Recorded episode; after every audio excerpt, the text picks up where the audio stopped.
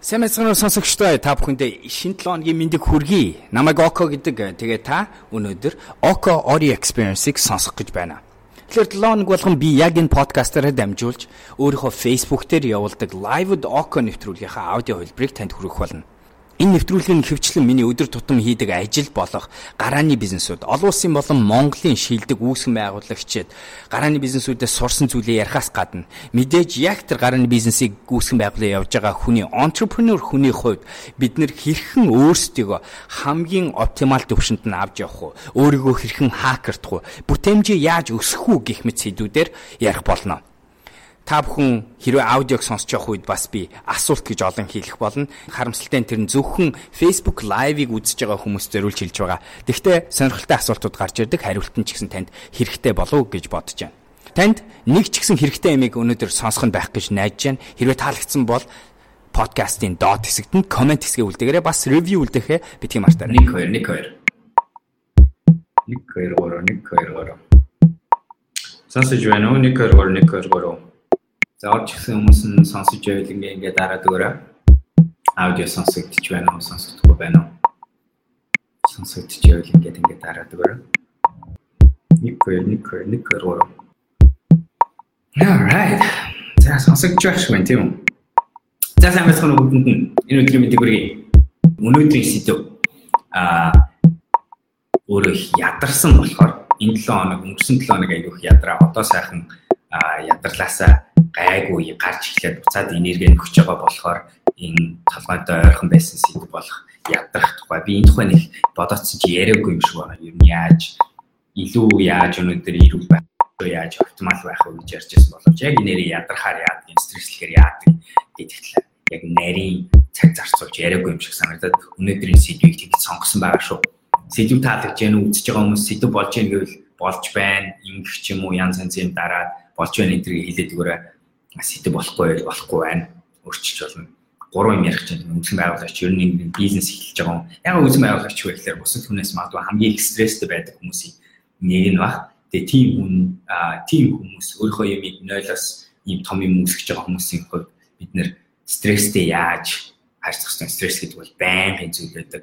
За дээрс нь шантрал гэдэг зүйл бас өдөр болгон өглөө болгон зүудэнд өглөөс ирээд гээд ингээд өдрийн турш шинжэнгөө 24 цаг шалт салтгүй нэг юм мессеж нэг юм мэдрэмж байнг байж байгаа. Тэгвэл тэрнтэй ирхэн тулалдаж тэрнтэй ирхэн одоо өөрөө хайрцах хэвээр тэр талаар бас байгаа. Тэгээд ирсэн мэдээч хэрэг сэтгэл зүйн эрүүл мэндтэй нэг холбоотой зүйл чинь биений эрүүл мэнд ч гэсэн нэг орж ирдэг зүйл стресс гэдэг зүйл байна. Маш чухал, маш ингээ, маш хүчрэхэг а бид нэрийг өнөөдөр буулгах чадвартай энэ зүйл байдаг. Тэгвэл ийм мэдээ тухай ярих гэж байна сэдв таалагдж байна. Таалагдж байвал ингээд ингээд ингээд дараад өгөөрэй.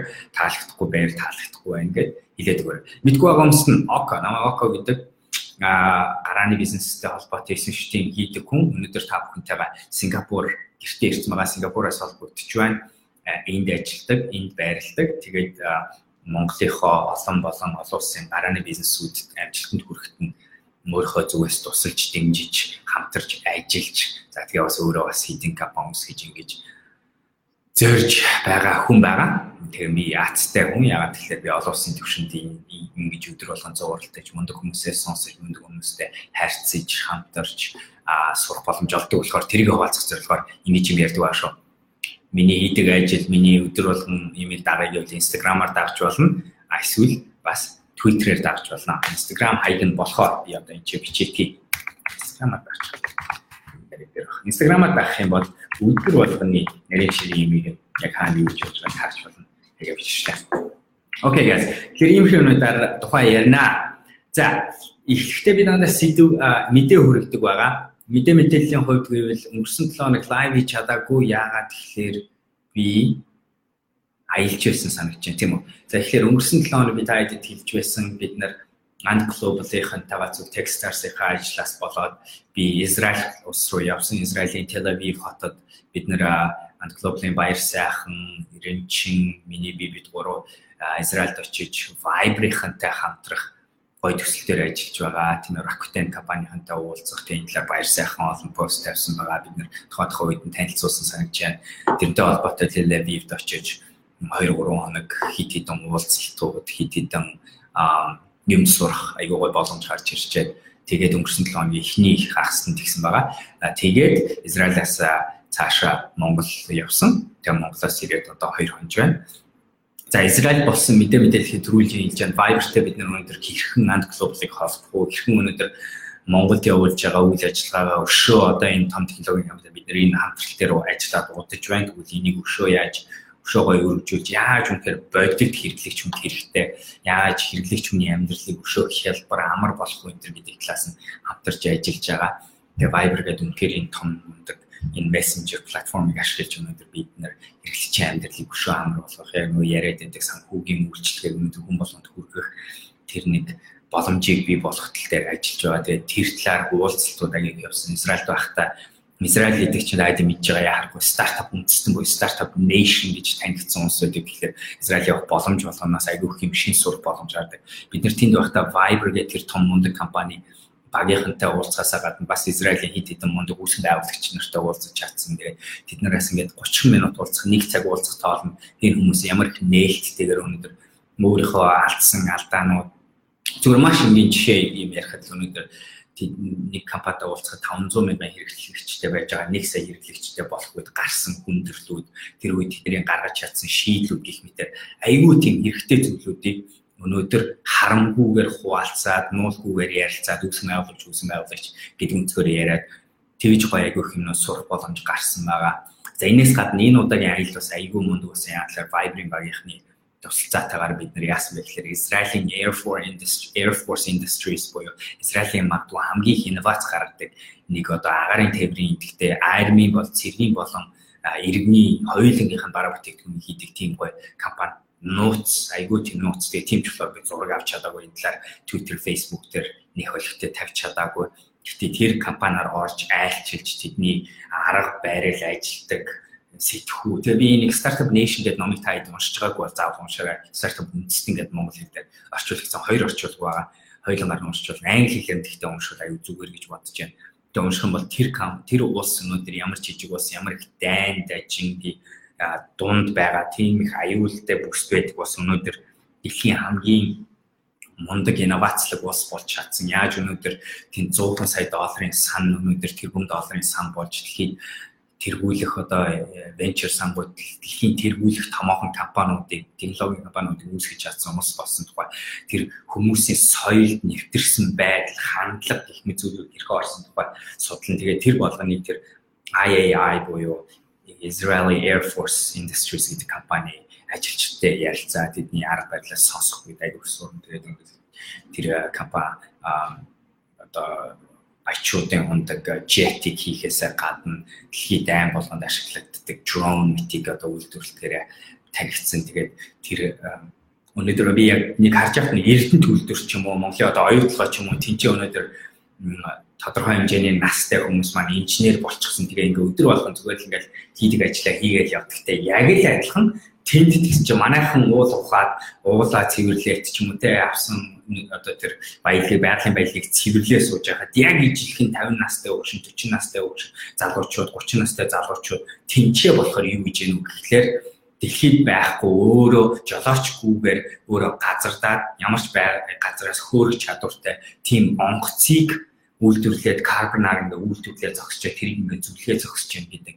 Тэгээ тэр энэ ялгааг хараа. Тэгээд тэр салбар тэр тухайн тэр агарын тээврийн тэр салбар айдных байна уу, иргэнийх байна уу тэр салбар өөрөө 50 жилийн өмнө байгаагүй гэдгийг төсөөлөх тийм ээ. Гэтэл нь уул уурхай салбар хэр удаж явуулаа Монгол. Тэр тэр байхгүй мэдлэг чадвар тэр соёлыг ямар богино хугацаанд нэвтрүүлээ. Тэгээд өнөөдөр тэдний гаргаж байгаа нэг онгоцны юм манай гаргаж байгаа нэг тонн үрс юмны хоорондын ялгаа юу вэ? Баялаг хэр хөрөнгөлөж чадж байна. Хөрөнгө оруулалтыг ус гэдэг үндэсний хооронд үндэсний хооронд хаана хийж байгаа юм. Тэгээд ямар зөрхтэй Perez гэдэг одоо хамгийн сүүлдээс Нобелийн шагнал хүртсэн ерөнхий сайдынх нь одоо тэр номон дээр аягуух гардаг. Тэрэн дээр гардаг байсан үеийн тэр онгоцыг анх ус Израиль зарахгүй байхад нь хулгайгаар далавч далавчийг нэг хэсгэлж авчирч анх үүсгэж моторыг авчирж агаад тэгээ хулгайгаар тэр технологиг өөрөөсөө сурч исэн энэ гих мэтэр ямар богино хугацаанд дэлхийн одоо Boeing одоо Airbus гэх мэт Франц Америк том эсрэг гүрнүүдийн эсрэг өнөөдөр өөрөө тэргүүлэх чадвартай тэр салбарыг хөгжүүлж чадж байгаа гэдэг бол харах тэгээ тэр ингээ өөрөө очиж мэдрэх тэгээ тэрний бүр газар дээр дуусан хэлбэрийг номын уншичаа дараа нь тэрийг очиж харах бол амар том үнэхээр гоё бас нэг ингээд нүд нээж өгсөн мөрөөдөл бийсэн болсон. Тэгээд тэгээд тэгээ бас адилхан Texas-ийн Barclays банктай хамтарч хийдэг санхүүгийн финтекийн акселератороор очиж уулзаад Ant Global тэнцээ Lendman танилцуулаа. Тэгээ бусад үүсгэн байгуулагч Barclays банкныхантай уулзсан. Гэх мэтээр аюугаа айл болсон. Маш их юм сурсан. Хэдхэн хоногийн дотор 6 сарын сургалтанд суудсан юм шиг тийм гоё стартап инновац ертөнцийн тийм болсон. За тэгэхээр Израилийн хувьд нэг юм аялал болсон байгаа. Бид нэр аял айгу амжилттай болсон. Яа тэгэхээр бидний явахтаа хийх гэсэн зорилгоудаа биелүүлж чадсан. Тэгээд үнийгээ таваа томтохгүй. Одоо яг хэрэглэгч гартай продуктыг гарнаа гэдэгт найдаад ажиллаж ойрцсоор байна гэж хэлмээр. За хоёр дахь нь болохоор бас Монгол явсан шалтгаан, тэнцэнээс Монгол явсан шалтгаан нь болохоор олон улсын эмэгтэйчүүдийн федерац худалдааны федерац гэдэг IF IWFCI гэдэг манай тэгээд тэрний Монгол дахь салбар салбарын санаачлагаар Монголд trade худалдааны эмгтээчүүд олон улсын эмгтээчүүдийн худалдааны чуулга уулзалт зохион байгуулагдсан байгаа. Тэгээд тэрэн дээр би модерат хийх боломж гарсан. Тэгээд түүнийг очиж оролцож хийсэн. Тэгээд тэрэнд нь 60 гаруй орны эмгтээ оролцогч нөр илтгэгчүүд зочид ирж оролцсон. Тэгээд Монголд анхуйтаага болсон гэж би ойлгож байгаа. Тэгээд тэрэн дээр очиод бүх төрлийн бизнесийн, мус төрийн, боловсролын, за тэгээд мэдээч хэрэг стартапын гэх мэтэр одоо бүх төрлийн хүмүүс цугларч хоёр өдөр хуралдсан. Тэгээд тэрэн дээр одоо яахааргүй нэг хэд хэд юм ухаарсан нэгт болохоор өнөөдөр урд нь бидний мэддэг байсан Монгол эмэгтэйчүүд ямар хүчрэх хүмүүс илээ энэ улсыг яг үнэхээр хин хойно авч явдаг үлээ гэдгийг айгу бодит жишээ харсан гэж бодож тэр өрөөгөр ороод яахын аргагүй аймаар одоо имэмэр тийм мэдрэмжийг төрүүлж чадсан тийм хурал болсон. Нөгөө талд нь бас адилхан. Яг тэр мессежийг эдгээр бид нар Монголдо мэддэг ч гэсэн олон улстай олон хүмүүс харуулж чадсан гэж бодож байна. Тэгээ манай Монголын салбар Аз дэлхий дээр яг IWFCI гэдэг байгууллагынхаа сүлжээнд бол аягүй хүчрэх нь болцсон байгаа. Зохион байгуулалтыг хүмүүсээс болоод тэгээ юм идэвхтэй байдлаасаа тэгээ Монгол эмэгтэйчүүд төрж хийж байгаа оролцох чадвар хийж байгаа ажлууд гэх мэтэр ингээ амар шин амар сүртэй мундаг хүмүүсээр удирдахсан гэдэг утгаараа тэгсэн байгаа. Тэгээд миний хийсэн бид нэр инновац болон connectivity гэсэн сэдв тэгээд миний хийсэн модерат хийсэн сэдв нь болохоор 2 дахь өдрийн 5 дугаар хэсэг болохоор инновац болон entrepreneurship-ийн тухай ярьсан байгаа. Тэгээд би нэг Монгол, Австрали, Малайз гэсэн орнуудын төлөөл болсон 5 эмэгтэй тэгээд нэг эрэгтэй төс гэдэг Монголын стартапын багийн залуу модератор хийгээд эдгээр инновац entrepreneurship-ийн тухай ярих боломж гарсан байгаа. Тэгээд тийм ээ яг л адилхан өнөөдөр эрэгтэй эмэгтэйгээс үл хамааран бид нар энэ сэдвийнхаа доор ярихаараа нөгөө л яригддаг зүйлүүд мэдээж яригдсан тийм ээ өнөөдөр. Яаж өнөөдөр өөрийгөө хэрхэн бид нэр бидний ярианаас дахин дахин давтагдсан нэг зүйл юу байсан бэ гэхээр өнөөдөр инновацлог байх гэдгийн ард болохоор нээлттэй байх, имийг байнга сурах, за тэгэнгүүтээ баг хамтлал олонныхоо туршид болохоор удирж байгаа хүний үед тэр нээлттэй хандлага тэр имийг дандаа сурах гэдэг системтэйгээр дандаа хийх ёстой гэсэн зөвлөгөөнүүд айгүйх орж ирсэн. Тэгвэл тэрийг хэрхэн хийх үү гэх. Тэгэл тэрний нэг жишээ нь одоо байлаа гэхэд өөрөө шийдвэр багийнхнаас өмнөд гаргаад доошо э, тушаахаасаа илүү дандаа асуух, дандаа асууж, дандаа оролцуулах энэ гэсэн нэг юм ярьсан. За тэгээ өөрөө яаж хийх вэ гэдэг олон бас оролцогчдоос нэг гарсан сэдвэн баруун тарих зүүн тарих хоёулын зэрэг хөгжүүлэх буюу одоо урлаг, артын зүйлийн зүйлүүдийг байнга хийх хэрэгтэй энэ гэсэн. Тиймэрхүү сэдвүүд бас яригдсан байгаа. А тэгээд өнөөдөр эрэгтэй эмэгтэй зүйл хамааран инновацийг бол хоёлаа аль ч хүн хийх боломжтой, өөртөө ихтэй байх хэрэгтэй, эрсдэл авч сурах хэрэгтэй. Тэгэл яваадах нь бол болно. Урт хугацааны хөдөлмөрөө гэдэг талаар ярилцсан байсан. Манай сэдв. За тэгэн гутаа мөн адилхан Монголд байхдаа хэд хэдэн сургалтууд зохион байгуулсан. А бас манай Work Central Co-working Space маань нэг жилийн ой болсон байгаа. Тэгэхээр тэрийгээ бас бид нэр цомхноор одоо яг байгаа хотлынхонтойгоо цуг тэмдэглээд тэгээд ирсэн байгаа. Тэгэхээр мэдээ мэдээллийн үед энэ байна. Өнгөрсөн 7 хоног. Айгүй завгүй 7 хоног болсон.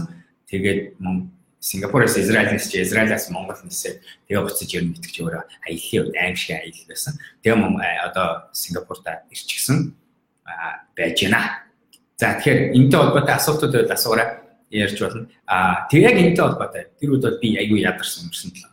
Тэгээ ядран гэдэг юм юу байт юм тийм үү? За мэдээч хэрэг аялахын нэг юм чи хүн болгон хэлдэг ноко гэдэг юм чинь энэ аяллаа амьдрал гэдэг ингээ харангуут олон хүний нэг айгүй гоё чамин харагдчих магадгүй яа тэгэхээр бидний бүгдийн их хүсдэг зүйл шүү дээ. Тийм ажлын үед ингээ аялаа явж байгаа айгүй гоё ч гэсэн нөгөө талдаа энэ эрүүл мэнд айгүй хортой зүйлүүд яа тэгэхээр чи цагийн хуваараа болчдөг. Чи онгоцныхоо бислэг онгоцныхоо цагийн хуваараа удирдаг гэж юм тийм үү? Дээрэс нь зөвхөн онгоцоор бисгэж тэр чинь өмнө нь хойно нь машин тэгэл онгоцны бодолд хүлээх тийм ингээд бүх ингээд цагийн хуваар чинь энгийн цагийн хуваар чинь байхгүй болно гэсэн үг тийм үү.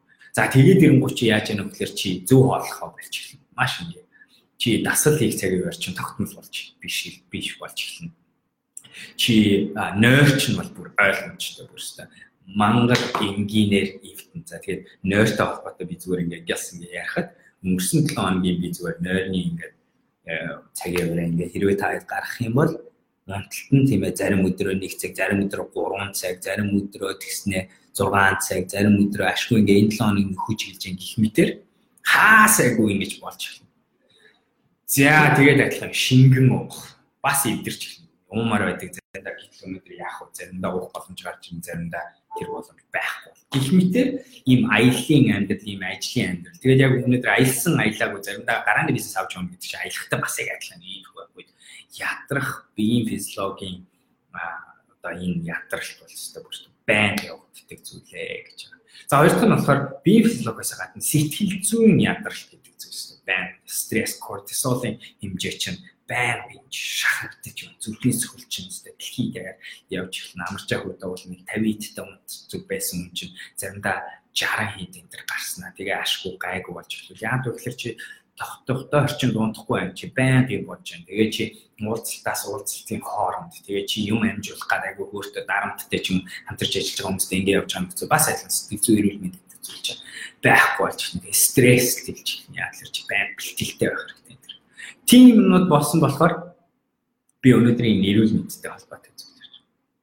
За тэрвэл миний би тэгээд ингээ өнөөдөр юм юу зүгээр ингээ өөрийнхөө хийдэг зүйлүүд хийдэг класс нь болон сурсан бас хүмүүсээс сурсан энэ хаакуудаа ингээд яриа яриа явуулчаад миний сурсан зүйлүүдээс номер 1 ерөөсөө эний энэний эсрэг хийх ёстой зүйл ерөөсөө юу гэвэл нойр. Ерөөсөө л нойр нойр нойр нойр нойр. Ерөөсөө хэрвээ өнөөдөр бид нар хангалттайгаар зөв орчиндоо deep болон REM-ийн унталтынхаа гүнзгий унталт болон REM-ийн унталтынхаа Ремиг одоо монголоор орчуулдаг би яаж мэдэхгүй байна. Яаж орчуулдаг мэдэхгүй байна. Гэхдээ хоёр төрлийн энэ хоёр унталтыг бид нэр аяг үсэж байгаа. Тэгээ тэрнээс гадна бид хөнгөн унталт гэж байгаа. Тэгээ гол нь сэрээд байдаг. Ерөнхийдөө нэг шөнийн нуршин ийм 4 5 зүйл явж идэг тийм. Тэгвэл энэ нэг хүнзгийн унталт бол ремийн унталт хоёроор бид нэрсэл сайн сунж хэрэгтэй.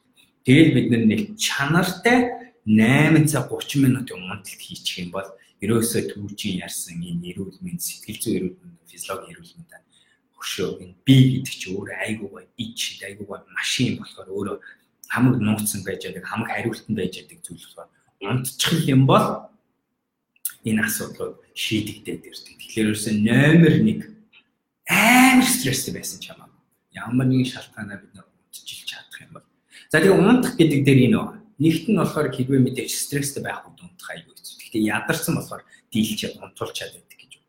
Гэхдээ хэрвээ үнэхээр ингээд толгойн чинь юм ингээд бодол толгойд орж ирж дуусахгүй тэгээд ингээд дандаа ингээд бодоол тэгээд ерөөсөө нүдэн анангууд унтаж өгөхгүй ингээд толгойн чинь ингээд завгүй байгаад байвал бид нар бас тусалцаа авч болно. Жишээ нь нэг болохоор орчин аягүй зүг байх хэрэгтэй. Чимээгүй харахгүй орчин заавал байх хэрэгтэй. За тийм орчин байсан ч гэсэн болохгүй нойрны юм гэдэг зүйлийг бол аягүй олон хүмүүс ашигладаг. Тэгснээр бид нар богино хугацаанд гүнзгий унтаа тэгээд тэгт нойрны юм зөв хэрэглэх хэрэгтэй нойрны эмэн дотор олон төрлийн эмнүүд байдаг. Би өөрөө нойрны эм ашигладаг шүү. Энийг хэлэхэд би ашиглаж үзсэн. Гэхдээ надад хэрэггүй юм байлаа. Би унтаж чаддаг дуртай орчиндаа. Тэгэхээр гих мэтэр өөртөө яаж болно. За зарим хүмүүс жоохон одоо арх хэрэглээ, архины төрлийн бараа бүтээгдэхүүн хэрэглэх гэж ярьж байдаг. Тэрэн дээр нэг юм нэ байдаг. Жоохон хэмжээний пив юм уу арх уух бол аюу зүгээр. Унтахад заримдаа тус болдог. Гэхдээ жоохон хитрүүлээд ирэхээр яг үнийг хэлээд унтчих унтдаг ч гэсэн унтчих үед биений өөрийгөө эмчлэх чадвар болон нөгөөний төрүүчийн ярьсан гүнзгий унталт болон ремийн унталт руу орж өгдөг. Тэр нь өөрөө яа тэгэхээр эргэтэн чинь өөрөө биений чинь гидсэн дараагийн дотор эрхтнүүд чинь бие цэвэрлээ заавгүй. Тэгээ яг үүнээс амарч чадахгүй өнөөдөр амраа имчилгээгээ хийх гэдэг гэтэл өнөөдөр өмнө цэвэрлэгээ хийж дуусгах мэт ингэж кофе бас яг адилхан. Хэдий ядраад унтцсан ч гэсэн 4 цагийн өмнө кофе уучихсан бол жоохон ч гэсэн үлдсэн байна. 2 цагийн өмнө хүчтэй кофе уучихсан үлдсэн байх систем чинь үлдсэн байх болохоор хэцүү болж хувирдаг. Тэгэхээр хэлж байгаа унтах ерөөсөө миний одоо сурсан хэний ч хэлдэг зүйл нь унтах За тэгээ би ундах талаар бол тест зөндөө юм ярьсан ундах талаар нийтлэл хүртэл бичсэн байгаа. Нийтлүүдийн уншиг үл медиум дотор байгаа шүү. Миний нэгт хариулт нь ер нь ядарсан, шантарсан, стресслсэн ундах. Ундах гэдэг бол зөвхөн биед бие биенд эмчилгээ, биеийг амрааж, биеийг янзлахаас гадна сэтгэл зүйн шууд янз янз янзалдаг. Сэтгэл зүйн гайгүй болоод ирээд энергитэй болоод ирэхээр хүн шантрахаар байлгүй. Хүн ядарсан үедээ уулыг хараа бууж өгдөг. А гайгүй үедээ барах юм шиг тэр энерги тэр мэдрэмж өөртөө ихтэй байдлаар гарч ядарчихсан стресслчихсэн үед бол томоохон төслүүдийг хүн хараад ерөөсөө шууд л шантраа. Тэгэл нэг өнөөдөр бид нэр гарааны бизнес гэдэг хийх гээд байгаа. Дахин дахин уул мацж байгаа ажлууд чинь бууж өгмөр санагд. Энийг шантрал гэдэг зүйл бол байдаг зүйл, байх ёстой зүйл, стресс гэдэг зүйл, байдаг зүйл, байх ёстой зүйл, ядрах гэдэг зүйл, байдаг зүйл Тэгэл энтэй бид нар дахин дахин яаж түлхэлцэж, хожиж, хожигдож яваал тэгэл эцсийн эцэстэр урт хугацаанд тисэд байх вэ гэдэг тухайд ярьж байгаа шүү дээ тийм үү. Нэр унтах ихний юм энерж. За эдэ асуулт харъя. Мөнч өдөр мөнч аваад баярлалаа Окагц. Яа зүгээр. А Батманы Буранжил Израиль мэдээ сонин гоё байна. За баярлалаа. Аюу аюу Монгол хүмүүсийн хувьд миний бодлоор Израильчүүдийн бас нэг амар гоё зүйл нь би би нэг Монгол улсын хэмжээнд бид нэг сурчвал гэдэг үнсэрхэг гэж ярьдаг тэр үзэл байгаа. Тэгээ нэг нэгэ гэсэн үзлийг аюу гой баланстайгаар хийж чадсан хүмүүс гэж боддгийг.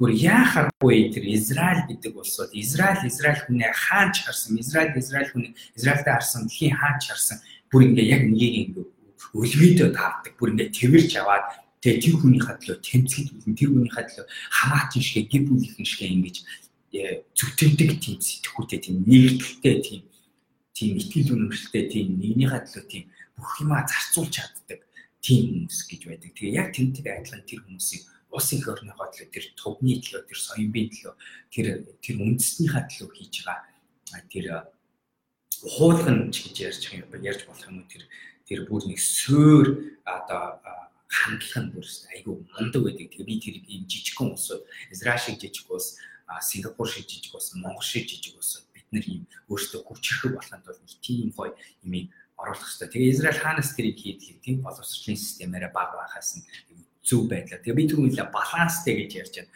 Баланстай гэдэг нь юу гэхээр тэр зөв зорилгоор тэр нь ашиглагддаг болохоос л буруу зорилгоор буюу бусдыг гадуурхах, нээлттэй байхгүй байх энэ тэргээд одоо Израилийн нэг юм байдаг чинь өнөөдөр Израиль улсад еврей хүн л байх юм бол ялангуяа ээжийн тал нь еврей хүн л байх юм бол Израилийн хил дээр ирэхэд өөр улсын паспорттой байсан ч гэсэн Израиль улс хэрвээ үнэхээр цус нь Израилаа гэж батлах юм бол Израиль улсын иргэний паспорт өгдөг шиг тийм нээлттэй иммиграцийн буюу хөдөлгөөний бодлоготой.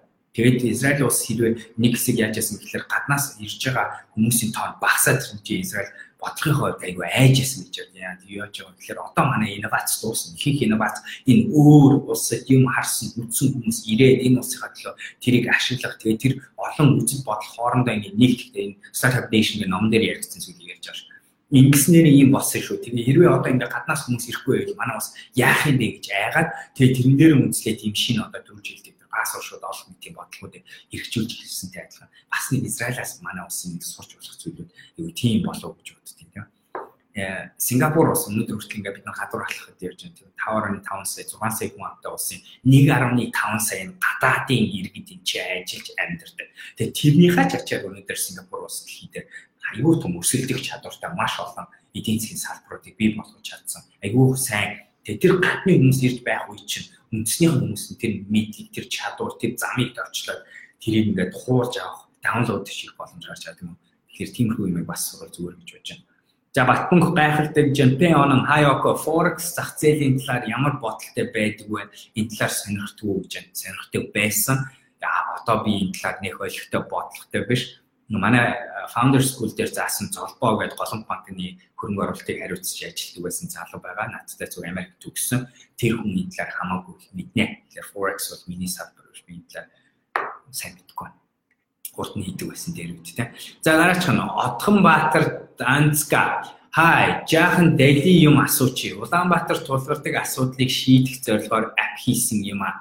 Танай стартап компани талаар few question асуух гэсэн юм тийм боломж байгаа юу гэж Нотгон Баатар яг над битсэн юм чи надаас асуулт асууж байна. Тэгэхээр ерөнхийдөө бол yes надаас асуулт асуух боломж байгаа. Тэгээ зүгээр шууд хэлчихэд Улаанбаатар тулгарч буй асуудлыг шийдэх зорилго. Улаанбаатар тулгарч буй хэдэн асуудал байгаа вэ?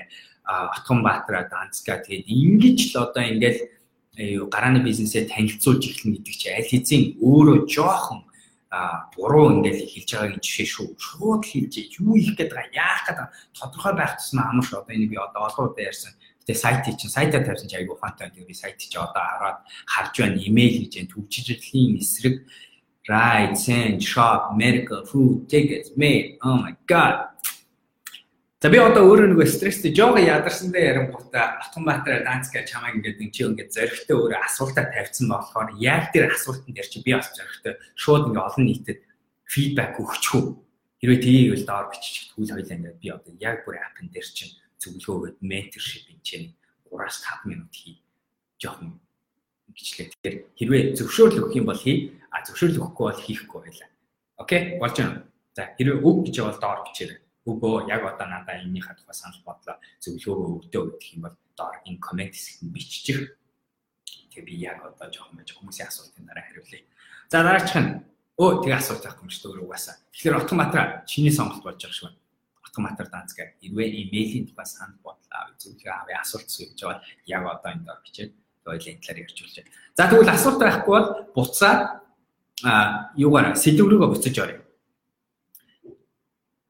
Өнөөдөр яг одоо бидний хажуу төрүүхэн би энэ энэ энэ лайвыг хийхийг өмнө манай яг хажууд манай Techstars-ийн нэг үнэхээр бас одоо урдаа барьдаг мундаг стартапуудын нэг болох Class Pass гэдэг гарааны бизнесүүдийн Америкийн компани тэрний үүсгэн байгуулагч Payal гэх бүсгүй манай энэ өрөөнд орж ирээд манай энд байгаа 10 компани. Тэгээд тэр 10 компани нэг нь Ant Global-ийн таг мэдж байгаа юм. Энэ 10 компанид өөрөө ингээд цагт суугаад өөрийнхөө стартапыг түүхээ хуваалцаа. Тэгээд манай багийнхны үүсгэн байгуулагчдын асуултанд хариулаад сууж байна л да тийм. Тэгээд энэ хүний саяны яриад өнөөдрийн сэдвтэй бас холбоотой тэр нь юу бэ гэхлээр хэлж байна л да. Дахиад нөгөө ярьдаг зүйл буюу энэ гарааны бизнес үүсгэн нэг юм үүсгэн гэдэг чинь тийм богинохон ингээд юм хийгээд газ ингээд бай. Тэгээ тэр хүн байж байгаа паялын хувьд яагаад энэ хүний яриа чухал юм гэдэг талаас нь ярьж яагаад энэ хүн өнөөдөр ярьсны нүгийг бас сонсчул зүгээр юм гэдэг үзгээс нь илүү. Тэр хүний хамгийн сүүлд өмнө сая 82 сая долларын шин санхүүжилт босгосон буюу нийт компани одоо 400 сая авсан үнэлгээ долларын үнэлгээтэй болчихсон олон улс үйл ажиллагаагаа явуулдаг. Тэгээ class pass юу вэ гэвэл Монголын one fit шүү дээ. One fit-ийн гэхдээ gym биш хөлбөр. Одоо энэ creative гэх gym дээрээс бас өөр янз янз юм хийдэг ийм вебсайт гэж бодчих. Үгүй ийм аппликейшн гэж бодчих. Тэгэхээр одоо Америкийн One Fit-ийн хамгийн шилдэг нь энэ байна ирсэн гэсэн. Тэгээ тэр хүний ярьж байгаа зүйл нь хэлж байна. Хэрвээ зүгээр гарааны бизнес хийдэг 2 3 жилийн дараа баяч чинь тэгээд тэнцэнээс гараад ингээ сайхан Zuckerberg шиг мэдээгээр гардаг юм баян болно гэж бодож байгаа бол үгүй энэ энэ нэг юм чинь гэж хэлж байгаа байхгүй яг тэр стартапыг үүсгэх энэ энэ аялал чинь өөрөө гэж байгаа. Энэ чинь өөрөө урт хугацааны одоо юм аялал энэ чинь өөрөө насан туршийн хөдөлмөр шүү гэдэг битгий мартаар хэлж байгаа. Тэгээд ирэнгуут за тэрийг хэрвээ ойлгох юм бол дараачийн нэг бодох хэрэгтэй юм чинь. Төгөх юм бол тэр замналт өнөөдөр юу чухал юм гэхэлэр та үүсгэн байгуулагч хүний хувьд та тэрийг удирдах явж байгаа хүний хувьд хэр удаан өндөр энергитэй ирч хүчтэйгээр ихтгэл үнэмшилтэйгээр одоо тэр нэг анх хэлсэн нэг юм галзуу залуу шиг байж чадгаа галзуу бүсгүй шиг тань нэг паяал эмэгтэй үүсгэн байгуулагч үнэхээр мундаг үүсгэн тийм байх уу гэдэг асуулт гарч иж Тэнгууд өнөөдрийн ярьж байгаа шантрал, стресс ятрахгүй байх тухай дээр ямар чухал байг энэ энэ бүс өнөөдөр бас ярьж байгаа. Сэтгэл зүйн эрүүл мэнд гэдэг зүйл. Тэгээд би тэрүүлж байна. Шантрал гэдэг зүйл мундаг байлаа гэд өвддөггүй. Мундаг өвддөггүй л болохоор мундаг. Стресстгүй л болохоор мундаг. Шантардгүй л болохоор мундаг гэсэн сэтгүүнээс гарах хэрэгтэй. Хүн л юм чи хүнээрээ байгаад харин ямар хүн мундаг вэ гэхээр өөрийгөө мэддэг болсон. Би юунаас болж шантардаг вэ? Би шантархаараа яадаг вэ? Тэгээд би шантарсныхаа дараа шантарсан үед надад хэцүү юмуд юу байдаг вэ? Би яах ёстой вэ? Тэрийг мэддэг. Тэр гарах арга нь юу вэ гэдэг мэддэг. Стресс хэлгээ мэддэг. Намайг юу стресслүүлдэг вэ? Намайг юу ямар орчинд би ямар төвшөнд би стрессээ барих чадвартай. Миний стрессийн төвшөнд ямар хүч очинд очих юм бол эргэн тойрон болон ажлынхантай хийж байгаа ажилтай хор нөлөөтэй буцаагаад юмыг урагш ухруулах тийм төвшөнд очдөг вэ гэдгээ танд сурах. Миний би хитэн хоног унтахгүй явж чадахгүй. Миний би хитэн хоног шоудж явж чадахгүй. Тэгээд хизэн би нууч унахгүй. Гэх мэт зүйлээ таньж чаддаг хүмүүс харин илүү тэг тэрэндээ худлаа ярьдаг. Өөртөө болон эргэн тойрны хүмүүстэй тэрийг худлаа ярьдаг. Харин тийм хүмүүс чинь төрч яаж энэ нэг насан туршийн энэ энэ нэг хөдөлмөрийн төлөө зүтгэж чаднаа гэж хөтлөж. Тэгээд ярьж байгаа зүйл нь гарааны бизнес гэдэг бол нэр зүйл. А тэгээ энэнийхээ хажуугаар таны хувь хүний амьдралын зорилго гэдэг зүйл. Бүр заавал байх хэрэгтэй гэж бас хэлж байгаа. Би ингээл гоё юм босгочоод байна. Энэ бүсгүүгийн одоо стартап чинь дэлхийд шилдэг стартапуудын нэг юм болчихсон. Одоо удахгүй тэгэхээр их нөгөө unicorn замл руу дахиад нэг 5 жилийн дотор хүрчин гэж бодож. Тэгвэл 5 жилээс багах бах энэ энэ багийнхны одоо. Тэгвэл өнөөдөр энэ хүн ингээ ийм мундаг юм босгочд юм байна. Гэхдээ амьдралын бүх зорилго нь энэ үгээр өгөөж. Тэгмээд өөрөөсөө дандаа асууж явах хэрэгтэй юм. Би хин бэ? Би яах гэж байгаа? Миний зорилго юу вэ гэдгээ би бас өөртөө санаж өөртөө. Тэгээ миний аз жаргал юу вэ гэдгээ дандаа мэдж явах хэрэгтэй гэж ярьж байгаа. Тэгээ би сэтгэл зүйн эрүүл мэндийг би бол одоо бүр өстэй баг яг энэ а тэгээ бас яг паяла хийсэн зүйл бас яг энэ тэр нь юу гэсэн чинь мөнгө босгочлоо хэвлэл мэдээлэлээр гарчлаа гэдэг чинь стартапын хувьд тэрийг харчаад тэг өөрөө хэлж байна хуурамч statistics хуурамч амжилт гэж хэлж байгаа бол тэрийг харчаад өнөөдөр стартап өөргөө болж гин гэж бодож болохгүй. Өнөөдөр юуг нь харах вэ гэхээр тэр гаргасан бараа бүтээгдэхүүн үйлчлэгээ үнэхээр хэрэглэгчид ашиглаж байна уу? Ашиглах ашиглах дотроо тэрний төлөө мөнгө төлж байна. Тэгээд тэр нь тэр хэрэглэгчийн амьдралыг үнэхээр үн сэтгэлээсээ жигнэсээ сайжруулж өөрчилж тийм ээ дэвшүүлж чадж гэнэ үү? гэдэг гэдэг асуултыг асууж үзэх хэрэгтэй гэж. Тэгээд эренгуут бас хэлж байгаа. Амар том мөнгө үүсгэн босгоцсон компанийг хараад бид нар юу гэж бодох байстай вэ гэхээр энэ мундаг компани гэж ярихаасаа илүү энэ мөнгө босгож чаддаг компани юм байна л гэж ярья. Харин тэгвэл ямар хүмүүс байдаг вэ гэхээр өнөөдөр ирч хүчтэй түр чи ярьж байгаа. Энэ нэг тэгээд ингээ харангууд мөнгө босгох чадвар гэдэг зүйлийг сорж болдог. Тэгээ ихэнх хүмүүс нь бүр сорчдаг юм шиг. Ихэнх хүмүүс байгуулагчийг хараад хар зүр дуршлагын л асуудал. Ярьж сурна, өөрийгөө ойлгуулж сурна, мэдээлэлээ зөв зохион байгуулалтанд оруулж сурна, зөв контакттайгаа болж эхэлнэ. Тэгээл хөдөлмөрчл байх юм бол мөнгө бол босно. Тэгээ ялангуяа төвчээ хийж байгаа гарааны бид тэр нь хийж байгаа юм чи хүн түрээ тэр нь ингээд өнөөдөр хүний амьдралыг сайжруулж харин анзаараад байхад ямар юм хийж чадахгүй байх вэ гэж харангуй өнөөдөр амар баяжчихсан мөдлөө энэний эрүүл мэнд гэж өстө 0 болцсон хүмүүс тэнд өгөх байна. Амьдралын утга учир нь 0 болчихсон. Стрессийн түвшин аим шиг болцсон. Хар гэрийнх нь амьдрал нь аим шиг болцсон. Тэгээд өнөөдөр өөрийнх нь эрүүл мэнд дотор авах юмгүй болчихсон. Гэхдээ одоо Jobs одоо чинь яг үнэхээр бодит нэг жишээ юм байна амар олон талаараа дэлхийд тэргүүлэх мундаг хүн байсан ч гэсэн өнөөдөр эрүүл мэнд ямар амар болчихсон. Тэгээ тэрэндээ тэрэндээ тавьж байгаа хандлага нь тэрлүүгээ дайрж байгаа байдал тэр ихний анхны онцлогоноос онцлогоноос эхлэн гутаа эмчтэйгээ ярьсан зүйлүүд өөрийнхөө яахаар шийдсэн асуудал нь тэр эрүүл мэндийн асуудал ямар эцсийн зүйл болгож тавьсан охинтойгоо үүсгэсэн тэр тэр одоо түүх тэр харилцаа энэ гэдэг ингээ хангууд яг адилхан өндөр сэтгэл зүйн эрүүл мэнд стресс энэ зүйлээ үнэхээр чаддаг байсан. Хэрвээ яг өнөөдөр бид нарт энийг үүсгэж өгсөн шиг гэр бүлийнхээ асуудалтай хандсан бол тэр хүн өөрийнхөө эрүүл мэндийн асуудалд хандсан бол тэр хүн ямар өөр байх вэ гэж тийм.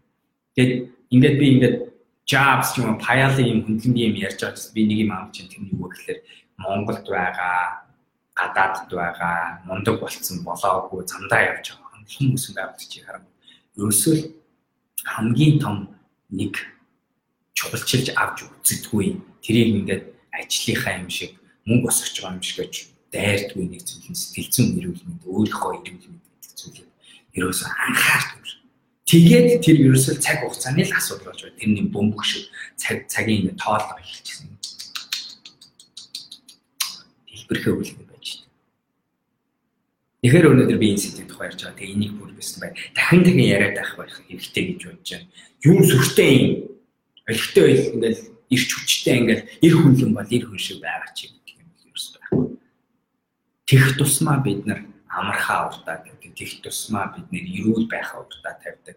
Тех тусмаа бид нар усаа их уудаг, имээ их уудаг, эмчилгээнд их явдаг, эрүүл тасглаа их хийдэг.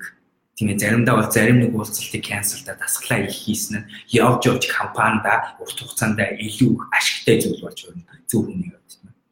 Гэх мэт юм сэтгэл зүйн эрүүл мэнд гэдэг зүйл хамгийн том асуудал Өнөөдөр миний мэдэх олон хүн амиа хорлж магадгүй гэсэн төвшөнд хүрчихсэн байгаа олон хүний би амьдралаар айгүй харамсалтай асуудал. Нөгөө талыг харах юм бол тэр хүмүүс үнэхээр амжилттай мундаг хүмүүс явж байгаа. Жохон юм уугаал суугаал амьдралынх нь бодит юм задлаад эхлэн гоо тэр хүмүүс. Тэгээ тэр хүмүүс юу вэ гэхлээр хичнээн мундаг явж байгаа ч гэсэн 5 жилийн дараа яач. Нөгөө баялаг бүтээж байгаа. Нөгөө нэг мундаг амьдралын олон хүний амьдралыг сайжруулж байгаа асуудал өөр хүн шилжүүлж байгаа. Тин нэг нь авч явах бол тэр хүмүүсийн хувьд сэтгэл зүйн эрүүл мэнд гэдэг зүйл юм шүү дээ. Дороо дороос ороод өнөөдөр өглөө хүлээгээс сууж байгаа юм шиг тийм ийгүү байдал гэж. Энэ бол бидний хувьд ярих хэвээр асуудал, ярангуй гарааны бизнес ертөнцид аягүй яригдж ашгүй эхлээд байгаа асуудал. Энэ талаар өнөөдөр ярьж байгаа шүү. Окей. За асуултууд. Автоматар Данцка тгий баярлаа гэж за хоёлаа тэгвэл яг одоо имэйлийн тухай ярина. Син жаргал бизнесийн санхүүжилт авахын тулд юунаас эхэлж ярих бэ? Өөрийгөө ойлгохоос эхэлнэ. Өөрийнхөө хийж байгаа бизнесээс эхэлнэ. Тэгээ би магадгүй имэйл дээр одоо жишээ хийж эхлэв. Имэйл автоматар санхүүжилт босгох гэж ажиллаж байгаа тим л хэлэх бодвол тэгээ хэлчээрэй. Өшөө жоохон мэдээлэл өгөх байл автоматар надад нэг би одоо ингээд бизнесийг чинь шүүмжлэх гэж байна. Магтахын магтана а дарахын дараа чинь шүү. Тэгэхээр надад олон мэдээлэл өгөх тусам би арай шударгаа шүмжлээ шүү. Одоо ингээд наваа жоох ингээд дараад эхлэх юм бол угаасаа яаш төө өөний яавсан онцгой ингээд юм шүмжил шүмжлэх гэдэг угаасаа айгу хэцүү зүйл тэгэхээр би тэгэхээр нэг хэцүү дата байвал би айгу айтаа шүмжлэхгүй би магадгүй хийцэн юм чинь давтаж магадгүй хийгээгүй ботсон зүйлийг чинь дахиж хийж магадгүй гэхээр өгөөд аваа. Тэгээд цэнгийн асуултанд бас тэгээ хариулчих юм. Буман наст хамтрагчаа яаж сонгох уу? Би ийм зүйл хийх гэж байгаа гэж заавал хүмүүст ярьж явах ёстой юу? Yes, буман наста. Ярьж явах ёстой. Ярихгүй юм бол яаж хийх юм бэ? Хүмүүсийн яг нэг тийм юм болохоор үгүй ярьж эхэлжээж ядаж тэгээд хийж эхлэх юм өстэй. Тэг яах юм юм уу? Гэ хийгээл. Үгүй шүү дээ би босгоё гэж бод ихлэ ядаж энийг ярина. Өөртөө найзтайгаа үйлдвэрлэгчтэй худалдаж авах хүмүүстэйгээ хамтарч магадгүй хүмүүстэйгээ. Хинч байж бод яаж маа? Ярихгүй бол яаж юм бэ? Итгэж сурах хэрэгтэй нэгэндээ за тэгээд нөгөө талд нь бас юм чи ярьлаа гэж тулгаад алдчихвэл тэгвэл таны санаа угаасаа нэг олигтой юм бэ? Биш гэсэн хоёрт нь хүний жинхэнэ бид бодит итгэл үнэмшил байгаа бол тэрийг хүн нэг удаа сонсоод тулгайлж чаддгүй юм санааг нэг удаа сонсоод яг тэгэхээр тэрний чинь ард тэр хүний гаргасан сэтгэл, итгэл, судалгаа тэгээ бүр юм урт хугацааны юм бүрээс нэг юм жинхэнэ юм бүр энийг өстө бүр яавч хэлхийн энэ асуудлыг бүрсээ заавал хийдэн гэсэн тэр нэг юм. Тэрийг хүн ярьлаа гэж тулгайлж чаддгүй юм уусаа. Энийг энэ асуултыг сонсоор би бүр заримдаа уур байгаа байхгүй яа. Тэгэхээр би яар чинь тэгээ хүн авчих юм шүү. Тэгээ яах хэрвээ та боддоор цоорох цоорохгүй аймс гэдэг зүйлийг үүсгэн. Тэгээд аймс цооролттой навшин зүйл энэ бол тест амьдрал байхсгүй зүйлгээд ийм итгэл үнэмшил байгаа. Хичнээн тэр технологич өөрөө сонсон ч гэсэн тэр хүн тэрний тухай хизээч тэгж. Оо яа цоорхон аймс тэрийг шийдчихвэл нэг хэдэн төгрөг олж магтгүй гэж. Тийм хүн жигнэсээ бодож байгаа хүмүүсийн хоорондын тэмцэл урт хугацааны зүтгэл хоёрын ялгаа ийм шүү. Тийм хүмүүс нь хождгийг шүү. Өмнө настай ярьж эхлэх хэрэгтэй. Ярьж эхэлж хамтран үсгэн байгуулагч хүмүүсээ олно. Хамтран үсгэн байгуулагч хүнээ олно гэдэг чинь ерөөсөө хүнтэй сууж байгаагийн асуудал. Би сая хаяалаас бас нэг асуулт асуусан. Тэр нь юу вэ гэхээр хаяалаа одоо ингээд 400 сая долларын үнэтэй орчихсон компани байна. Олон олон зах зээл рүү орж одоо бол яг өөрийн чинь хувьд амжилттай болчлоо шүү дээ. Санхүүжилт өөрийн хувь хүний чинь хөгжил, амжилт, мөнгө төгрөг болчлоо шүү дээ. Одоо яаж одоо хин өөрийн чинь дотор дахин дахин тэр анх хэлжсэн шиг галач ингээд дахин дахин ингэж асаад юм бэ гэсэн чинь үсэн байгуулагч маань хамтран үсэн байгуулагч маань гэсэн хариулт байсан. Тэгэхээр манастаа хэлж байгаа хэлгээд байгаа зүйл нь юу вэ гэхээр хамтран үсэн байгуулагч гэдэг хүн таны үстэй маш чухал хүн эхнэр шиг чинь, хүүхчиг чинь, гэр бүл шиг чинь хүн тэгэхээр тийм байдлаар сонгох хэрэгтэй. Тийм урт хугацаагаар чуулгахад зөв үнэ буруу үнэ гэдэг өнцгөөс нь харах хэрэгтэй. Тэр хүн чадвартай байх хэрэгтэй. Тэр хүн соёлыг ойлгодог байх хэрэгтэй. Тэр хүн урт хугацааны зорилгыг ойлгодог байх хэрэгтэй. Тэр хүн нөгөө түрүүч яасан тэр нэг аимсыг цоорхоо байхгүй болох юмсан гэсэн тэр нэг итгэл тэр нэг бүр юм өвчнийг чинь мэдрэх чадвар, тийм хэмжээг мэдрэх чадвартай хүн байх хэрэгтэй. Тэгээд эхнэрээ авч байгаа нөхрөө авч байгаа юм шиг хандаж олон шүү гэж байна. Ишторч хулан маш их олон удаа оролдож үзээд бүтлгүүтгэхэд ихэвчлэн яаж өөрийгөө урамшуулдаг вэ гэж айгуугаар асуултын ишторч удаа. За одоо энэ дээр нэг харамсалтай хариулт нь юу вэ гэхээр зарим нэг хүмүүс төрөлхийн нэг тийм чанар байгаад ах шиг байгаа. Тэр нь юу вэ гэхээр би амьдралд яасан ч гэсэн бууж өгөхгүй гэсэн юм байгаад ах шүү. Тэр хүмүүс яг үгээр ичнээ удаа бууж өгсөхгүй ч гэсэн бүр навшийн өөдөр навшийн өөдөр балиар өөдөр бидний яадаг балиар өөдөр хүмүүс байдаг. Бүр хичнээн цогч унгаасан амьдрал тэр нэг шанаадаа шанаадаа байхад өөрөө босоод идэг тийм хүмүүс байх шиг. Харамсалтай нэг онцгой сонс сонсмооргүй байна.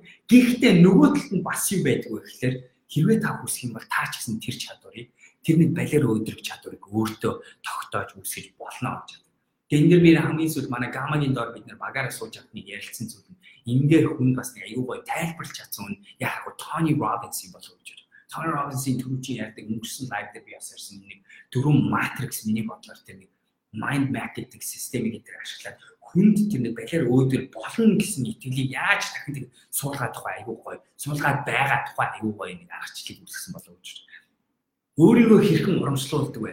Надад би бас нэг тэр хүмүүсийн нэг юм биш. Би амьдрал наваа хэд их зогсон бол би аль хэзээ доотхыг харчихсан. Би аль хэзээ өсөлтөн байхыг юу байхыг үзсэн. Тийм болохоор миний амьдрал юу гэхээр 100% тэрний эсрэг болчихсон. Би бүр яаж хийж байгаа энэний эсрэг буюу дээдлийн амжилтанд хүрнэ гэсэн юм. Тэгэхээр наав одоо зөхиод унгаагаад ингээ яах юм бол би гуйлгчин болцсон ч гэсэн учраа болоход бэлэн гэж. Тэр нэг тийм байдлаар надад бас тэр нэг тал байгаа боловч Хэрхэн яах вэ? Гэхдээ би ясаг адилхан шүү. Хүн юм унчаад тахиж босхын тулд яадгүй гэхээр ингээд цохилж унсныхаа дараа жоохон хөвт хэрэгтэй байдаг тийм? Дор нь босоход аюу хэцүү. Яадгүй гэхээр бие жоохон бэлдэж босгоо бэлдэж өвчнгийн намтгаж тэгээ жоохон босох ирч хүчтэй болоод тэр гарн дээрээ булчиндаа нэг жоохон энергитэй болж байгаа. Тэгээ хөлн дээрээ ингэчээ тэгээд ингээд нэг бас таквондо ч юм бокс ч юм эсвэл янз бүр барилтж интерес үлагаад л. Наа умгачаад босоо ихэд дороо босоход аюу хэцүү байдаг хүлээж байгаа өөрөө бэлэн болох үедээ босгож байна. Тэгэхээр яг адилхан өнөөдрийн сэдвтэй адилхан би нөгөө хэлж байна. Шантарсан, ядарсан, стресслсэн үедээ бид нар яах вэ гэхээр өвчнөөс эхлээ салах хэрэгтэй. Манай Америк авч чинь юу төрөгний эмч хүн. Тэгээд төрөгний эмч хүнс би асуужсан. Яг одоо ингээд эмнэлэгт очиод төргөн дээр таад орчхоор эмчнэрийн хамгийн эхлээд өгдөг зүйл чинь юу вэ гэхээр өвчин хандах юм уу? Та бүгд тэгээ өгтөө 2 3 даваас давхарсан байдлаар өгдөг. Насыг чинь бид цусны хэмжээнд мэдэн гоо. Тэгээд бид нэр яагаад би асуусан яагаад тийм гэсэн чинь хэлчихсэн. Өвчтөө би өөрийгөө эмчилж чаддгүй. Өвчтөө би өөрийгөө оншилж чаддгүй. Тийм болохоор эхлээд бидний хийх ёстой зүйл тэр зовоогоод байгаа тэр өвчнгөөсөө тэр шаналгаад байгаа зүйлээс салах хэрэгтэй гэж. Тэгэхээр яг адилхан унчсан манай бид нар хамгийн түрүү яах ёстой гэхээр тэр зовоогоод байгаа тэр орчингоосоо салах. Тэр өөртөө байгаад байгаа тэр стресс, тэр ядралт, тэр шантарлаасаа салах Тэгвэл тэнд юу гэж унтаж амрах хэрэгтэй. Гой эвтэй цэвэр орчинд очих хэрэгтэй. Орчноо өөрчлөх хэрэгтэй. Тим тим сөрөг энерги хүмүүсээс хоолдох хэрэгтэй. Өөрийгөө салгах хэрэгтэй. Тэгээд эхлээ ядаж доороос биш гарч ирээд ядаж нэг neutral буюу энгийн тайван гүнзгий амьсгах чадвар авах. Нүднийхээ доор хар зураасгүй мунтаж амарсан болох босоод гоё юм шинэ юм сонсоод уур хүрхгүй болох төвшөнд орж байгаа. Тэгснийхаа дараа дараагийн шинэ юм бид нэр оролдож үзэх магадлал арай их болно гэж хэлж байна. За дараагийн би оноо яг өөрийгөө хөгжүүлэх эвдэх тал тэр тэр гал ирмэлзээгээ яаж алдахгүй мөнхөд турбо хөдөлгүүр мэд байх вэ гэж. За гэс хариуч оноо тэрний үг гэхээр та өөрийнхөө аргыг олох хэрэгтэй. Хүн болгон өөрөөр аргатай өөрөө өөртөө тохирсон аргыг болох хэрэгтэй. Миний баг амьдралын одоо ихэнх хувь нь яг наад хариултыг учрыг олох гэж завж байгаа. Гэхдээ би учрыг олохдоо өөртөө зориулсан учрыг болж байгаа шүү. Тэгмүүд бид нар одоо яаж юм бэ? Гама гэдэг энэ стартапынд орсон шиг хаак бид нэр эрүүл мэнд сэтгэл зүй энергийн төвшөлд бид нар шийдлэг болж байгаа. Тэгээд бид нар хамгийн шилдэг аргуудыг хүмүүс зааж өгөх байна. Тэгээд тэрийг нь үйлчлэлээ болгож өгөх байна. Шингэн хэрэглэх. нойр унтах гэх мэт хамгийн энгийн харкуудаас эхлээд юм олон зүйлүүд байгаа ш. Оюун жаргал жам жамбал цэрэнгүүд за да да да цаа бати сэтгэл доктортой байх. Yes. Ой жам та хэд санхүү босгоход тусалдгүй санхүүжил тусалдаг тусалж байсан тусалж байгаа тийм ээ. За буман нас баярлалаа. CCMC олон нийтийн өмнө амжилттай яваа мэд төр үзүүлэх асуудлаа нууж байгаа харилцагчтай нууж байгаа харилцагчтай хэрхэн харилцах вэ? Ажиглаад байхад тэр хурамч байдал нь амжилт олоод байх юм. Богино хугацаанд CCMC энийг бүр бүр бирс бүр амлж хэлж байна. Цаг хугацааны л асуудал худлаа ярьсан хулгай хийсэн юм нуугаад амжилтанд хүрч байгаа хүмүүс нэг юм хэлжээ. Тэр хүмүүс ч гэсэн гэхдээ миний бодлоор мэдж байгаа гэж бодож байна. Тэр хүмүүс хизээч угаасаа урт хугацаагаар зүтгэхэд бэлэн биш хүмүүс байгаа. Тэр хүмүүс залхуу байдлаар богино хугацаанд гяс нэг хідэн баялаг ягаад. Тэгэхдээ сурсан хүмүүс нь айгүй онцгой юм яадаг гэхээр нэг жилийн юм хийчээд дараа жил дахиад нэг өөр юм сэтгэж тэгж хийчээд дахиад Гэхдээ би юу анзаарсан бэ гэхээр би энийг 7 жилийн өмнө 8 жилийн өмнө Монголд очиод нэг өөртөө багийнхандаа хэлжсэн зүйл үү. Бидний юмыг ингээд зам тавчлаад авч байгаа. Бидний юмыг улаан цай хуурж байгаа. Бидний нүүрэн дээр ирээд худлаа амьлж байгаа. Хойноос нь өөр юм хийж байгаа ч юм. Гэх мэтээр ингээд нөгөө нүүр тийм ээ өөрийг чийлж байгаагаар ингээд дүр зураг энэ гаргаад байгаа хүмүүс яадгүй гэхээр богино хугацаанд харахаар тэр хурамч байдал нь амжилт олоод авах шиг байдаг. Тэгэхдээ би нэг амлаж исэн юм тэр үед урт хугацаанд хамгийн зөв хүмүүс нь очноо л өмнөх лайв дээр ч гэсэн мэтлээ. Тэгээд миний тэр үед харж исэн бүх хүмүүс амсан шүү унсан. Тэгээ энийг аюу ингээд бахархалтайгаар хэлэх нь онцгой. Гэхдээ юу вэ гэж хэлэх гээд байгаа юм гэхээр бодит үнсэн этик, бодит одоо яг жинхнээс амжилт гэдэг зүйл урт хугацаанд олж тийм байлээ гэж хэлмээр байна л да. За цаг 6 цаг 19 минут болж байна. Сүүлийн 10 минутанд хэдүүлээ. Сэдвээ би өнөөдөр ерөнхийдөө ингээд орж ийн гэж бодож байна. Тэгээд энэ ядрах тухай ерөөсөө өнөөдөр ярьж идэв. Энэ бол байнгын байдаг зүйл энийг байдаг гэж хандах хэрэгтэй. Энийг бид нэр яг л ханаа төрөхөр яадагтай яг адилхан стрессийг яхаараа ханддаг байх хэрэгтэй. Шийдэл нь хүн болгон өөр өөр гэсэн онцлог шийдлүүдтэй байдаг. Миний хувьд унтах гэж түрүү ярьсан. За хоёрт нь болохоор би бясалгал, бясалгалыг бол тест яан занзаар хийдэг. Бясалгал гэхээр хүмүүс заавал нэг төрлийн бясалгал гэж бодоод байдаг. Бясалгал дотор мянган арга байна. Нэгнээс нь өөрийг нь ойлгоно. Гэтэ хэрвээ хийж байгаагүй бол анх сурахтаа хийжсэн хүнээс зөвлөгөө авч сурах нь аюул чухал гэж одоо бодож байгаа. Тэгэхээр буруу хийгээд эхлэхээр хүмүүс шантардаг, ундаг. Тэгээ хийгээд эхлэхээр бясалгал хийг гоё ингээ болдог бол найзаас энэ асууж байгаа ч юм уу? Гадуур ингээ янз бүрийн юмнаас сурж үзэж байгаа заалгаж байгаа хийж үзэх зүгээр гэж бодож байна. За гурав дахь нь болохоор та хэд мэдж байгаа. Би биеийн физиологийн дасгал спортоор хичээлхийг өстэй хамгийн чухал зүйл гэж бодож байна. Яа тэгэхээр зүгж би одоо зүрхээ байнгын хянаа байж байгаа хүн. Тэгээ тэмтэй адилхан би өнөөдөр өөрийгөө өвчин өөрийгөө яахын тулд зүрх судасныхаа зүрхний байдлаа байнгын тэгээ тэнцээс ахуулаад цаашаа өнөөдөр энергийнхаа төвшөнд барихын тулд тэр яа яад гэхээр эрүүл бие саруулах оршин гэдгийг бол би өстө хинээс ч илүү ойлгосон хүн а олоодаа би энэ тухай ярьсан тэгэхээр унтах бясалгал дасгал за тэгээ дараачих нь бол манай биеийн физиологийн нэг юм нь ходоод гэдэг зүйл чинь бид нэрээ бүх юмыг өдөртдөг тэр утгаараа зөв юм идэх зөв юм шингээх шингэн одоо гэл тэгэхээр доорож 3 литр ус уух мэтэр ингэж өөрөө ингэж яа. Тэгэл ерөөсөө аюу гоё юм нь юу вэ гэхээр хариултууд нь байгаад байгаа. За тэгээд дөрөвт юм таалдах зүйл нь энэ нэг аюу гоё юм ламаас би сүлд сонссон байгаа. Тэр нь юу гэсэн чинь хүн гэдэг амьтны бидний биед байдаг энерги хизээч хоёр дахин ихсдэггүй. Жил болгон нэг юм хэмжээний энерги байдаг хүн дараа жил нь жоохон ихсэн ч гэсэн яг л адилхан юм. Дараа жил нь яг л адилхан. Харин ч наслах тусмаа бидний энерги магадгүй жоохон багасч магадгүй болохоос тэр ихсгүй. Гэтэл өнөөдөр бидний амьдралтаа оруулж ирж байгаа шинэ харилцаа холбоо, шинэ төсөл, шинэ бизнес, шинэ зүйлүүд маань яг үгээр энэ жилээс зүгээр Facebook-ийн фрэнд харахад энэ жил 1000 хүнтэйс дараа жил 1500 дараа жил 2000 Twitter чинь Instagram чинь гэх мэт бидний яг үгээр энерги биднээс нэгдэг амьдралд орж ирдэг зүйл нь энергийнхаа эсрэг өсөлт нь бүр ингээ хайрцангуй байдлаар өсөд идэв.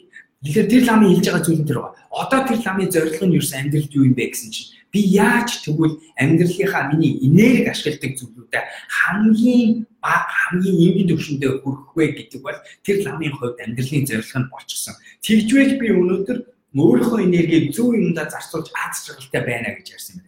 Тэгэхээр яг тэрнтэй адилхан тийм ээ бидний нэг ойлгох юм чинь өнөөдөр шантралын ядрахгүй байх энэ төрдөө бид нэр өөрийнхөө сүүлийн зүйл нь юу вэ гэхлээр зөв хүрээлэн өөрийнхөө иргэн тойронд үсгээд тэгээд тэр зөв хүрээлэн чинь эргүүл тэр зөв хүрээлэн чинь яг өөрийнхөө байгаа тийм ховорхон энерги зарцуулдаг. Тэгээ буцаагаад танд шантруулахгүй байлгадаг. Стрессж байх үчин нэг дэмжиж өгчдөг. Зөв хүмүүсийн иргэн тойрон байгаад өгдсөн үчин тусалдаг гэх мэтэр ийм хүрээлний бий болох бай гэдэг зүйл. Би физиологийн баах юмнууд ярьлаа. Тэгээ эцэст нь би хүрээлэн, энерги, community, хотол, найз нөхөд, гэр бүлийнхэн гэдэг зүйлийг ярьж байна. Эхнэр нөхөр чинь, хүүхэд чинь гэдэг зүйлийг ярьж байна. За. Тэгэл ийм хүмүүс хийгээ явж байхад гайгүй тэсээ яваад ах шиг байна. Би яг өөрийгөө одоо хэлэхэд сүүлийн 4 жил амьдралдаа байж үзээгүй ритмээр амьдарч байна амьдралтаа хийж үзээгүй олон юм хийж үзэж байна. Олон шин зүйл, олон өөрийнхөө өөртөө юм юм шин тэмцлийг өөрөө шин юм уулыг гарч гарч болох тавлгаануудыг өөртөө үүсгэж байна. Тэр болгоны ард энэ амьд яваал энэ болоод байх шиг байна. Гарах тоолондоо илүү хүчтэй, илүү илүү бага энерги, илүү том зарцуулах чадвартай болох мэтэр ингээд өөрөө сайжраад байх шүү. Тэгээд хамгийн эцэст нь бас нэг хэлэхэд илүү аз жаргалтай болж байна. Тэгэхээр жим хийлээгээ би стрессний түвшин эхний 2 жилд бол аягүй хэцүү болж байсан. Одоо бол би яаж юм бэ? Стрессний түвшингүй аягүй болж байна. Би энэ дээр одоо чинь сэтгэл зүйч одоо би жоохон хэцүү юм а сэтгэл зүйч хүнтэй уулзахад аягүй нээлттэй байгаа. Тэг хэрэгтэй би тэгж гаднаас зөвлөгөө тусалцаа авах хэрэгтэй үедээ. Тэгжээж л юм яах юм шиг байна. Окей. За сүүлийн 5 минут нөгөө зээл рүү буцаа орно хэлээ. Аа гэтээ асуулт гэсэн эдгэрч болон гаа үеийг амжилт хүсээ маж чухал сэдвүүдлээр мэдлэг өгдөг шүү гэж. За баярлалаа. Га око ямар шаардлага ямар шалгуураар яаж санхүүжилт олгодог вэ? Шал өөр сэдв гаас око наадах чинь хэдлээ. Миний урдны лайвууд дээр яшгсан байгаа. Тэгээ хэрвээ энэ санхүүжилтээр хэдлээ шал өөр юм ярих хэрэгтэй. Өөр цагаар өөр бүтэн цаг хэдэн цаг ярих хэрэгтэй асуудал байна. Сарвал Бачаргал бичлэгүүдийг нь үтсээр байдаг бүр хуучны танил хүн шиг минь санагддаг болчихжээ. Удахгүй Монголдо очиод зөвлөгөө авнаа. Харангүй хайрлаараа маш том амжилт хүсье. За баярлалаа. За тэгин гутаа гал гал янз бүр юм. Alright. За химэлэн Отоматар Данцка зээл имэйл. За имэйл нь ингээ харсан чинь түрүү надад тайлбарлахдаа Улаанбаатарын асуудлыг шийдсэн нэг шийдэл байна гэсэн тийм үү. Тэгээд яг анхны чат дээр бичсэн асуулт нь болохоор жаахан дайлийн мод Улаанбаатар тулгардаг асуудлуудыг шийдэх зорилгоор ап хийсэн юм а таны стартап компани талаар few question хэдэн асуулт асуух гэсэн юм а тийм боломж байгаа. За би имэйлийг харж байна. Имэйл mongol.email.com гэдэг сайт байна. Тэгээ орох юм бол хамгийн дээр нь юу гэсэн Улаанбаатар хотын хэрэгцээ ингээд гэж байна. Улаанбаатар хотын хэрэгцээнд Улаанбаатарт байгаа хүмүүсээ би одоо энэ чинь шууд засах гад байна шүү зөвлөгч хүний гарааны бизнес хүний хүнийхээ би харангуйтаа шууд яаж байна. Өнгө зураг айгуу гоё байна. Орсон чинь лого чинь айгуу гоё байна а тэгэн гутаа орсон ч Улаанбаатарын хэрэгцээнд гэж хийж бид орчин цагийн чиг хандлага болон зайлшгүй хэрэгцээ болсон онлайн салбар цахим хөтөлбөр төлбөрийн хэрэгслийг ашиглан хөгжүүлж болох салбаруудыг нэгтгэж жолоочийг төвшиглэн үйлчлэгийг сайжруулж байна гэж байна. Ямар үйлчлэгийг сайжруулж байгаа, хэн сайжруулж байгаа гэдэг нь тодорхой биш вэ шүү. За хоёрт нь нэмэл бол 24 цагийн цогц үйлчлэгээ гэж байна. За бид хэрэглэгч танд хүссэн үйлчлэгээгээ хүссэн үйлчлэгээгээ юу? Би яг одоо үсээ цэцүүлгийг бол танаа имэйл хийх үү? А тийм ээ. Би а яг одоо юу нэр би сандвич хиймээр танах тэрийг бол мэдээж хэрэг хийх баг. Нэг хүнтэй уулзмаар тэр хүнийг та хэд бид нартай авчирч чадах уу? А цагийн хуваараа засмаараа нэг имэйл явуулмаар байна. Хүссэн үйлчлэгийг маань хийх үү? Гэж асууж байгаа би. Ингээ интуитив дотор юу бодож байна. 24 цагийн турш авах боломжийг олгож байна гэж заагийн гутаа энэ цахим дэлгүүр ойлгомжтой өмнаа байна. Цахим хитвч хүргэлтийн үйлчлэгээ гэж юм жолооч болох гэж байна.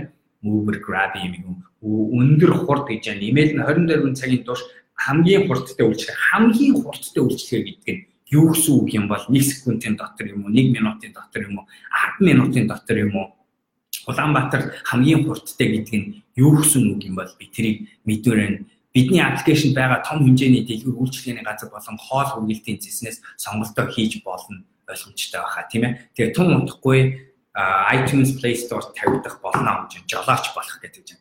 Тэгэхээр энэ вебсайтыг хэрвээ би өнөөдөр хэрэглэгч хүний хувьд олон харсан бол жолооч байсан бол энэ чинь би олон зүйлийг хийчих болох юм шиг байна. Босд нь байсан бол хийж болохгүй юм шиг байна. Тийм үү зүгээр яг мэдээч хэрэг зүгээр юмаа танилцуулах зорилгоор дуусаагүй байгаа вебсайт болов гэж бодож байна. Тийм болохоор ингэж энэ зарим зүйлүүд нь дутуу байх гэж бодож байна. За тэгтээ хэлчихье. Энэ вебсайтыг хараад би энэ аппликейшнийг чинь хараад хоёр юм болохоор шууд орж иж байна. Нэг нь болохоор Гэрээгээ Pay гэдэг аппликейшн хэдэн хоногийн өмнө Монголд лонч хийсэн шүү. Хэдэн хоногийн өмнө сарын өмнө лонч хийсэн шүү. Тэгээд харах юм бол энд ингээ харагдаж байгаа байдал Тэгээ ерөнхийдөө ерөнхий санаа нь энэ GPay гэдэг одоо энэ Монголын бас нэг олон зүйл хийсэн мундаг компанийн үсгсэн киоск үсгсэн хүмүүс маань туршлаа ашиглаж.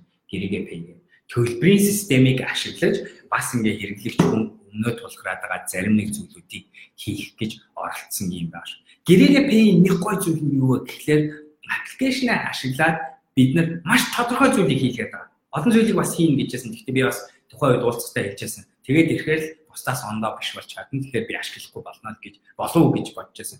Гэрээгээ би яг уу гэхээр төрийн үйлчлэгээнүүдийг одоо чинь хурдны билетээ торгуулийн билетээ одоо замын торгуулийн билетээ төлөх усны төлбөрөө төлөх цахилгааны төлбөрөө төлөх мэтийн олон хүн тоохгүй байгаа utility гэж ярьдаг тэр үйлчлэгээнийхээ төлбөрийг энэ энэ апыг ашиглаж хийх гэсэн.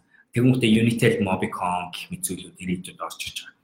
А гих мэтэр ингэж байгаа сонь санагдсан шүү надад. Тэгж байж хөрөнгө оруулагч хүн анхаарах юм. Танахыг харангууд танах дотор Grab явж яан, Song явж яан, Uber явж яан, Song явж яан. За тэгснээр магадгүй M маркетинг хүргэлтийн хэсэг гэж явж яан. Тэгснээр эрүүл мэндийн нэг юм явж яан. Тэгснээр хоол хүргэлтийн нэг юм. А тэр чинь Song тийм ээ. Тэгснээр дээрээс нь ticket-ийг M-ийн юм явж яах шиг байна. Тэгснээ бүр May гэсэн юм хүртэл явж ах шиг байна. Ажилтан өслөг энэ. Тэгээ жолооч тэр үнийг авчирна гэсэн үг үү. Гэх мэтэр ийм юм хараад би ч ядлан хөрөнгө оруулагч хүн юу вэ гэхээр ямар ч хүн өнөөдөр ийм олон зүйлийг бусдаас амар гоёор хийж чадахгүй гэж хэлмээр. Тэнгүүд буцаагаад яг танах шиг төсөл хийж байгаа хүмүүс биднэрт юу гэж хэлдэг вэ гэхээр үгүй цогцоор байгаа нь онцлог байгаамаа гэдэг. Цогцоор байгаа нь онцлог гэдгийг хийхэд үнэхээр хэцүү. Цогцоор байгааг нь онцлог болохын тулд эхлээд та төлбөрийн систем гэдэг зүйл нь цахим хитвч гэдэг зүйл чинь хүмүүсийн хэрэгэлдэг хитвч болчихсон байх ёстой байдаг. Тэгснийхаа дараа дараа дараачийн цогц нийгэмд хэрэглэгч ороод ирсэн хойно нь тэр хэрэглэгчэд хэрэгтэй хэрэглэгчийн өөрсдийнх нь нэгсэн тэр зүйлийг нь нэг нэгээр нь нэвтрүүлж. Имэйлийн одоо энэ хийгээд байгаа тэгэхээр уучлаарай энийг хэлэхэд айгүй харамсалтай. Гэхдээ юу гэхээр та мангар их цагийг зарцуулсан гэдгийг би ойлгож байна. Райдих нь их гэж. Райдих нь ард өнөөдөр тэр бүм тэр бүмийн капа байх чинь та тэрийг хийчих чам. Тэгээд дээрэс нь та шопинг хийж байгаа. Шопингаар дахиад тэр бүм тэр бүм долларын компаниуд хэдэн мянган ажилтдаг юм байх чи тэрийг нь очиж хийж байгаа. Тэгээд тэр хоёулын зэрэг гэсэн амар хийгээд. Тэгээд ирснээр та Merkel юм ярьдаг. Тэгснээр Food-ийн шаа. Тэгээд ингэж чаа. Хинч өнөөдөр энийг бүгдийг тийм өндөр гоёор хийж чадахгүй. А юу бэ ингэж магадгүй та оронгуудаа гоошэд ажиллах байна. Гэхдээ яхад эдгээр цогцоор хийж юм энэ ажиллахгүй байлаа гэдэг яах вэ? Хоёр дахь нь орсон дахиад ажиллах байна. Тэгсэн чи байж байгаа энэ ч нөгөө бараанууд байхгүй. Яагаад вэ? M market гэдэг зөвхөн тэрийг үүдэг хүмүүс чинь өнөөдөр эсвэл одоо өөр ямар Shopee гэх мэт одоо зөвхөн тэрийг үүдэг хүмүүс чинь тэрийг л хамгийн шилдэг болохын тулд мангарыг нөөц баялаг хүнийсээ бүгнийг зарцуулж байгаа хүний эсрэг хайд өрсөлдөн гэдэг яг энэ алдааг манай дуршлаггүй анх эхлээд юм хийж байгаа хүмүүс бүгдээрээ гаргадаг шүү. Тэгэхээр би одоо хэрвээ имэйл имэйл гээд компанитай ажилласан бол би яах вэ гэхээр багаас юу асуух вэ гэхээр анх санаа чи яаж гарч ирсэн бэ гэжсэн. Би нэг яг гэрээгээ пейсийг асуусан. Тэнгууд нэг юм анх гаргасан шалтгаан байдгийг зүгээр wallet хийх хэрэгтэй байсан ч юм. Эсвэл хөөрхийн хамт үнэхээр такси байх гэж зовж байсан ч юм. Гэмэд Тэгвэл тэгээ тэнцэнс эхэлсэн байдаг. Тэгэл ярьжсэн яасан зүгээр энийг хийчих юм чи ингэчүүл зүгээр өстэй. Нэгэнт wallet нь байгаа юм чи ингэчүүл зүгээр гэдэг. Ингээд brainstorm хийсэн нөгөө чи тэр ингээд томруулсан байдаг. Тэгээ би хэрвээ байсан бол яг хөөхлөөр хамгийн шилдэг. Үнэхээр өнөөдөр Улаанбаатар болон олон нийс Улаанбаатар танах Улаанбаатар гэдэг чинь аюу гоё яваа шүү. Улаанбаатар бусдаас танай хамгийн шилдэг хийж чадах зүйл чинь яг үнэхээр юу юм? Тэрийгээ сон тэрэн дээрээ хөгжүүл. Нэр нь гоё лого нь гоё. Бус юм яг одоогоор өссөн нэр. UX нь аюу хэцүү байна. Тэгж хэлэх мэнэ. За sorry. Жохон дайрчлаа шүү. Гэтэ замд очилж өгч байгаа болов гэж найдаж байна. Тэгээд өшөө асуултууд асууя. Над руу хараа энэ төр гэвэл хэлж болно. Бити хараа хараа гэдэг онцгой. А өшөө надаас асуултсуу миний буруу ойлгосон юмыг цаасан энэ гэж байгаа бол камераар бичиж болно. Бас тэр нь Twitter дээр бичиж болно, Instagram дээр бичиж болно. Дараа 7 хоногийн 3 өдөр уулзцай дараа 7 хоногт би Шанхай хотод а Google компани CEO энэ сүндиртэй танилцах боломж гарч байгаа. Тэгэхээр тэнцэнээс холбогдох бах. Тэгээд дараа 7 хоног та бүхэн уулзцай. Нэг цаг хэрэгтэй юм сонссон үтсэн байх гэж найдаж байна. Нэг цаг өнгөрсөн бүгд баярлаа. За 7 хоног ирч хүчтэй өнгөрөөгөөрэй. Баяртай. За тэгээд энэ өдрөө амжилттай өнгөрүүлээрэ. Нэг ч гэсэн хэрэгтэй ямиг сонсуулсан байх гэж найдаж байна. Хөдөлмөрлж явах үед хүрх газар мөрөөдлөөр хязгаарлагддаг гэж би дандаа ярьдаг. Тэгэхээр ирч хүчтэй урагшаа өөрийнхөө амьдралыг бүтээцгээе. Баяртай.